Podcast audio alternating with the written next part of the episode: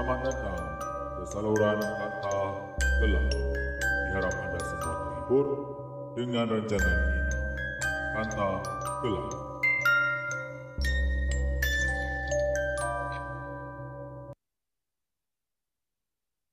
Hello, hello, hello. Ya. Selamat bersua, selamat bersua semua. Diharap semuanya dalam keadaan yang ceria, dalam keadaan yang elok di waktu PKP ini. Pada uh, tarikh saya rakam ni uh, 28 sepatutnya adalah uh, PKP terakhir kita. Tetapi apa boleh buat? Uh, kita perlu bersambung lagi untuk dua minggu lagi PKP tapi um, tak mengapalah hmm, semua ini demi demi masa depan yang lebih cerah walaupun sekarang saya tahu banyak yang uh, menderita kerana um, tidak ada pendapatan uh, tak dapat nak bergerak, tak dapat berjumpa dengan family uh, macam saya sendiri. Um, tapi tak apalah. Kita tabah dulu, kita sabar dulu. Kita ikut SOP yang sepatutnya supaya uh, kita kembali macam dulu. Macam beberapa bulan yang lepas kita bebas nak pergi sana sini, kita boleh stay dekat uh, staycation dan banyak lagi lah yang kita boleh buat. Makan dekat kedai ah itu yang paling paling hmm, tak boleh nak cakap lah. Itu yang paling hebat tu. Tapi um, saya harap lah harap uh, semuanya akan berjalan dengan lancar pandemik ini minta cepatlah hilang dari muka bumi ini. Amin ya amin pada semua. Okey. Okey, tanpa membuang masa lagi ya, saya ingin mengkongsikan satu cerita uh, yang bertajuk Kenakalan Membawa Padah.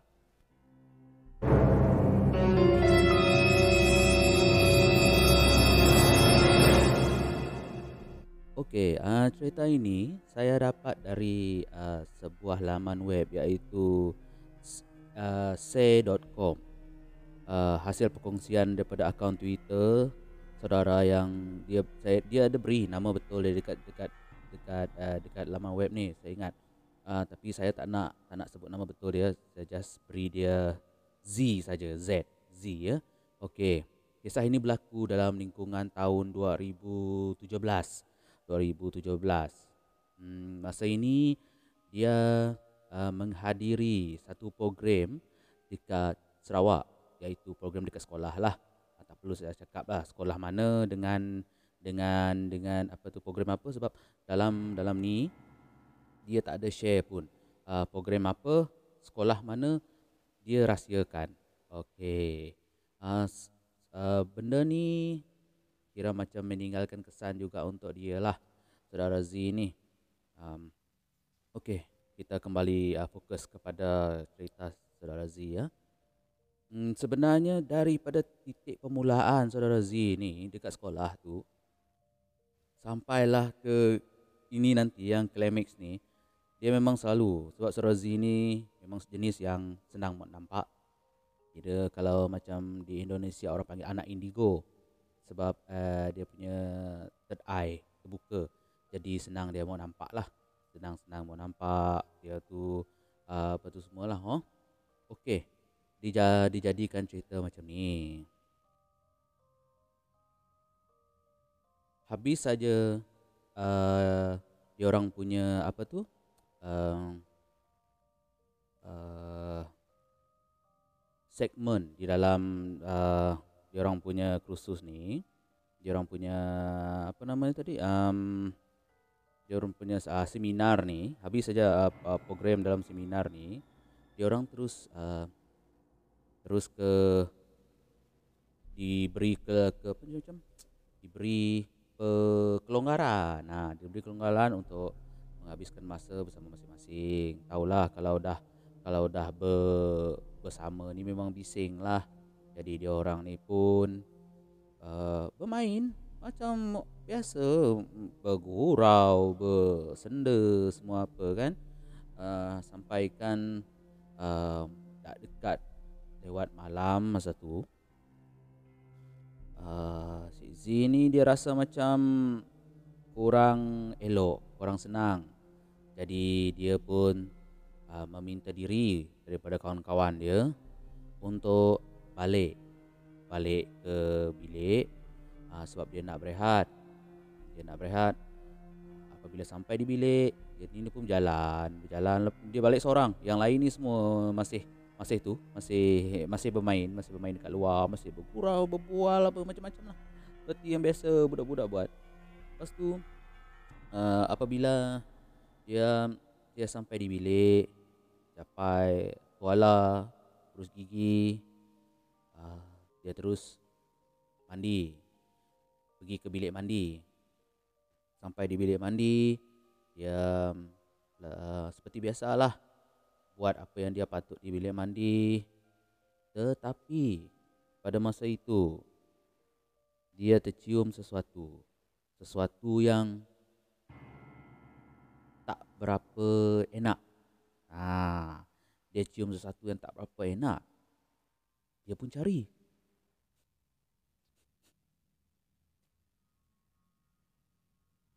apa ni? Bau apa ni?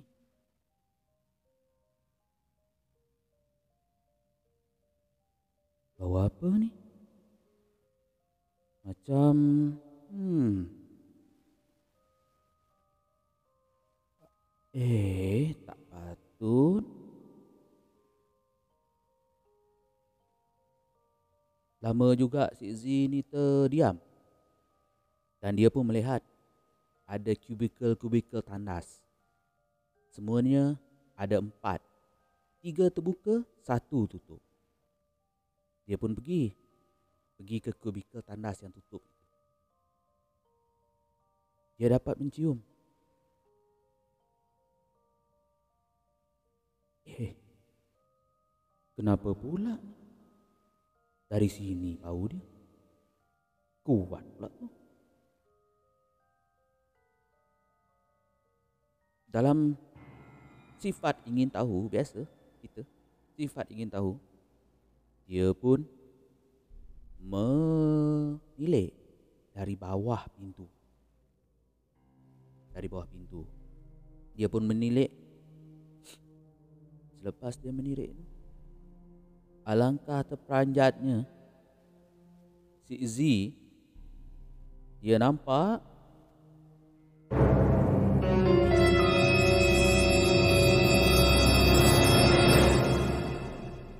sekujur badan wanita berbaju putih penuh darah, berambut panjang dan menggendong seakan-akan bayi tengah berdiri di dalam tandas yang tertutup itu. Apa lagi? Si Zini pun terus menggelepok, cuak, takut dan dia dan tak teragak-agak terus mencapai berus gigi dan tuala. Tak sempat nak buat apa-apa, dia terus jalan. Tetapi sebelum beliau meninggalkan bilik mandi itu, beliau mendengar sesuatu. Dah nampak ke?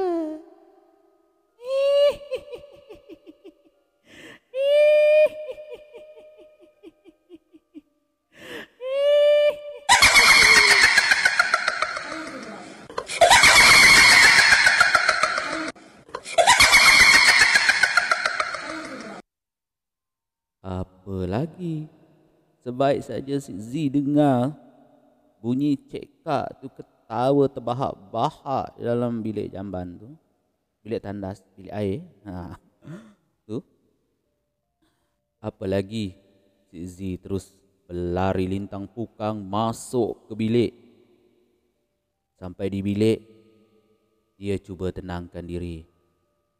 Tenangkan diri dengan membaca apa yang patut. Kemudian dia pun lap muka, terus baring. nak dijadikan cerita lagi. Pada masa itu, Cik Z berpusing-pusing. Berpusing-pusing dekat atas mek, dekat atas tilam. Tak dapat nak tidur. Eh, susah pula mata aku nak tidur ni. Hei. Ada orang dengan aku kat sini. Aku seorang aja dan dah balik. Yang lain ni macam besok tak ada lagi masa untuk bermain nak bersama. Hei, dia orang ni. Pada masa yang sama, Cik Z tiba-tiba merasa macam badannya berat. Bagaikan ditekan. Cik Z ni pun cuba meronta dengan sepenuh tenaga beliau untuk melepaskan diri daripada sesuatu yang tengah menekan dada beliau sehingga kan beliau hampir tidak dapat bernafas. Beliau pun membaca apa yang patut. Membaca apa yang patut sehingga kan beliau kembali pulih dan membuat mendapat sedikit tenaga di dalam nafas yang tercengap-cengap. Beliau pun berkata, Kau nak apa, ha?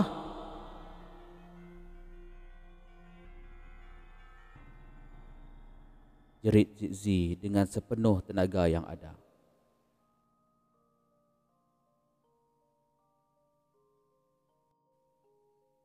Kau ganggu tempat aku. Kau ganggu tempat aku.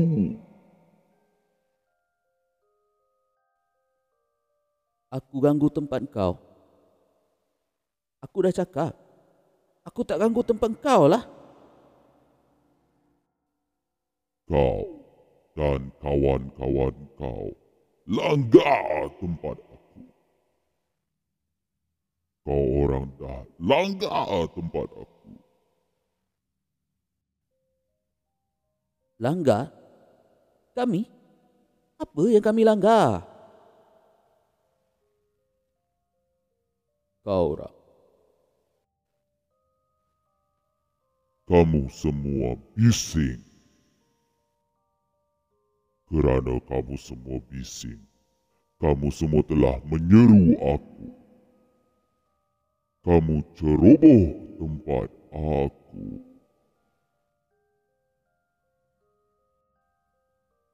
Ini bukan tempat kau. Aku datang sini bukan nak ganggu kau. Bawa kawan kau lari dari sini. Bawa! Bawa!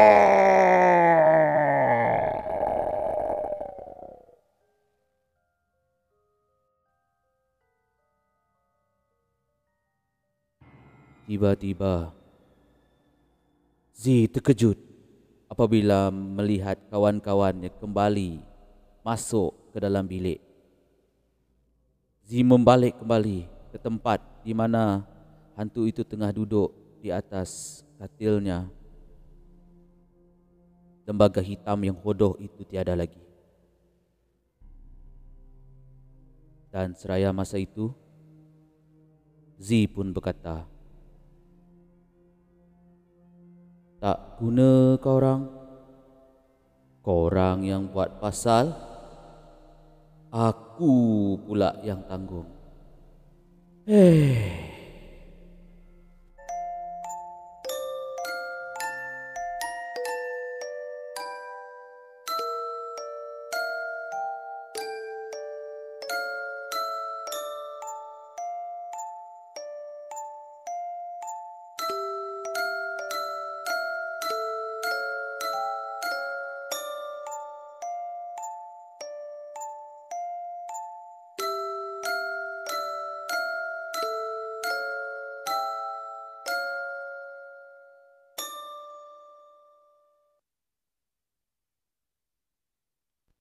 Okey, okey, okey, okey.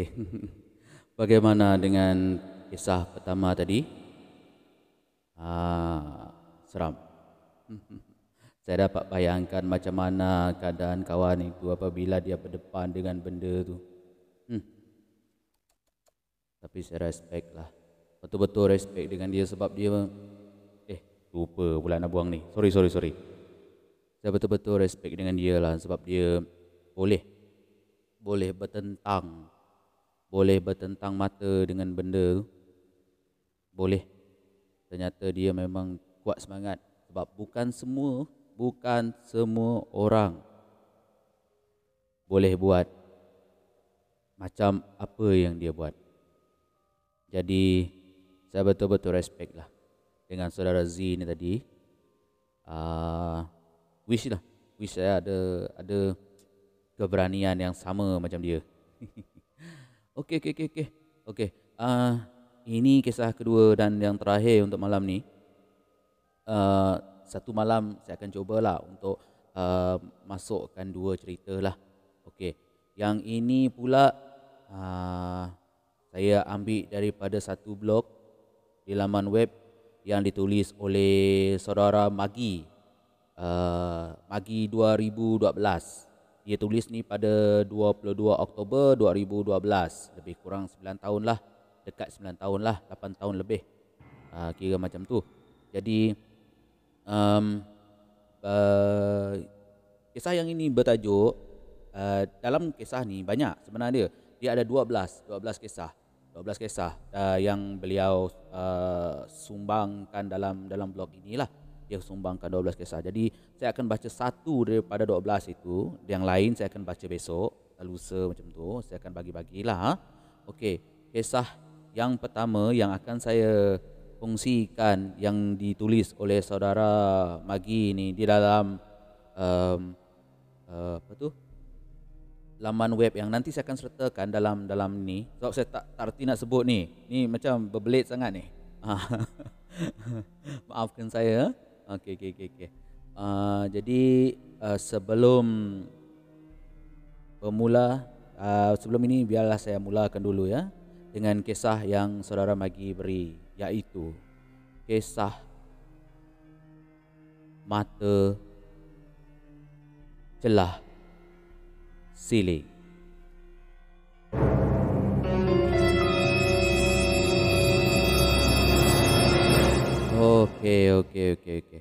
Okey. Kisah ini berlatarkan di Kuching, Sarawak.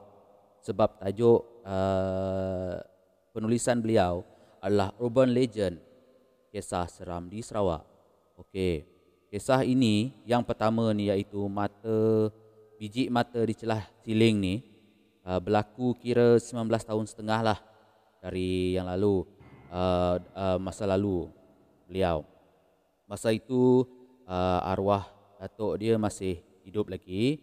Uh, dia orang tinggal dekat dekat uh, sebuah kem polis yang ada di kawasan sekarang ni orang panggil kawasan tu sebagai Masjid.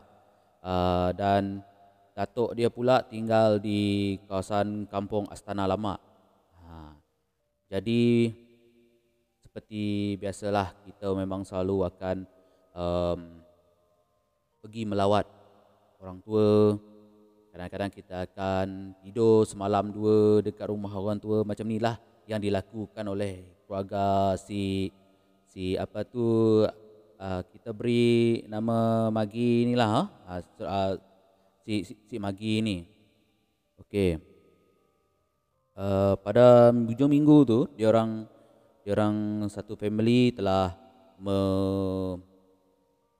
merancang untuk tidur di rumah atuknya semalam dua. Dan atuk dia dengan nenek dia memanglah takkanlah dia nak cakap tak nak. Memanglah dia orang nak dengan hati terbuka, tangan terbuka untuk terima cucu dan anak-anak dia bermalam sebab benda itu akan memeriahkan rumah. Okey, kita cut story sikit.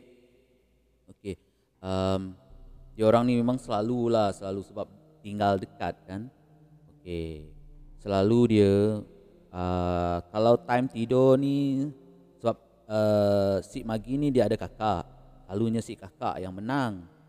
menang tidur dengan nenek dengan kakek uh, akik uh, nenek dengan atuk dia.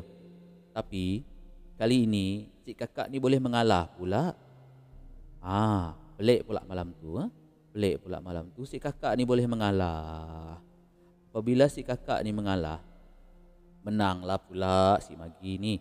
Dia pula yang tidur dengan atuk. Tidur dengan atuk dengan nenek dia tapi sebenarnya nenek dia sebab katil tu cukup untuk dua orang si nenek ni terpaksa lah tidur tepi sikit dengan kilam kekabu. Saya rasa banyak yang tahu kalau kilam kilam kekabu ni. Okey, tidur di tepi. Malam tu si Magi ni dia tak nak tak dapat tidur. Dia tak dapat tidur. Pusing sana, pusing sini, golek sana, golek sini. Sampaikan kulit yang tebal dekat dekat siku atuk dia tu. Disampaikan tu yang dia main tak tahu apa hal lah. Sampai ke tahap itu dia bosan dia nak dia nak lelapkan mata. Tetapi sampai ke satu ketika dia pun terkejut. Eh apa dekat siling tu macam mata orang lah besarnya. Eh, dia tengok kat kita lah.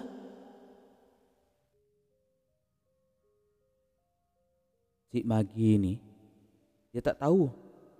Tak tahu nak buat apa apabila dia lihat benda yang pelik. Dia tak tahu nak buat apa. Dia pun naik, insut atas sikit. Insok atas sikit sampai dekat dengan kepala datuk dia. Dan dia panjat sikit badan datuk dia terus berbisik dengan datuk dia. Tok Oh Tok.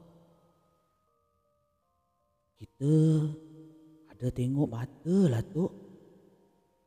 Dekat siling Mata apa tu Tok Tok Bangunlah. Mata apa tu tu? Besarnya. Si atuk dia pula. Hmm. Terus bangun. Peluk si Magi ni. Tutup mata. Dan atuk dia pun peluk dia. Sambil atuk dia bisikkan sedikit ke telinga Magi pada masa itu. Dah. Tidur. Jangan tengok lagi. Cukup. Tidur tu. Uh. Apabila dipeluk oleh datuknya, si Magi pun terus terlena. Pada paginya, biasalah budak-budak. Dia memang akan kongsi apa yang berlaku pada malam tu. Dia pun cakap kat mak dia. Mak, Oh mak Semalam kan Kita masa tidur dengan atuk Kita nampak mata besar tau Mata tu Tengok kita Dari siling Eh Kau ni Magi Itu mata cicak Magi Hmm Kau ni Tapi Mama Tak Takkanlah mata cicak tu besar, Mama. Takkanlah mata cicak tu besar.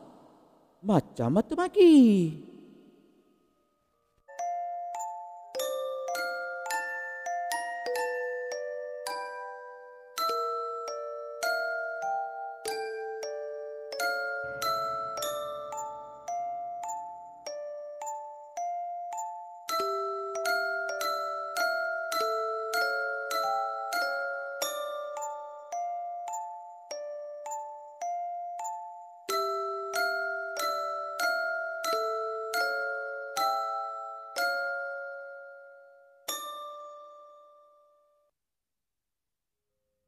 Okey, okey, okey, okey. Bagaimana kisah kedua tadi? Hmm.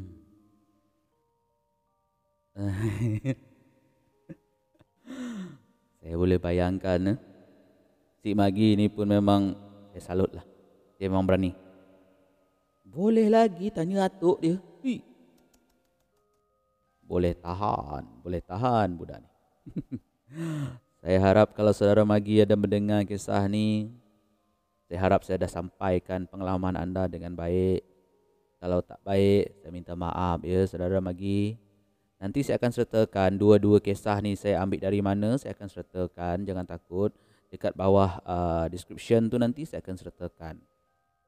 Okey, untuk mengakhiri rancangan ini, uh, saya ingin memohon maaf jika ada tersilap kata, terlebih cara dengan uh, dengan anda semua. Saya ingin memohon maaf dari hujung rambut hingga ke hujung kaki. Jika ada salah dan silap, jika ada sebarang kekurangan, sila komen. Uh, bagi yang berminat dengan rancangan yang sebegini, uh, sila subscribe, tekan puntang lonceng, uh, tekan like dan bantu saya untuk subscribe dan sebarkan tentang rancangan ini.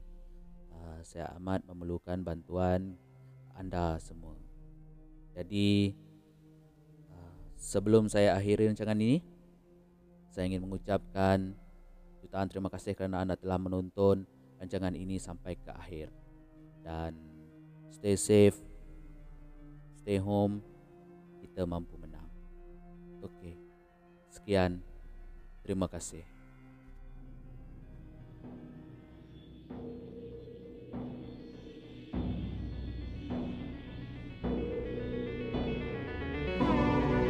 Terima kasih kerana membina saluran dengan aku. Harap semuanya terhibur dengan pengungsian yang telah dikatakan. Kerana semua ini hanyalah satu hiburan. Sampai jumpa lagi.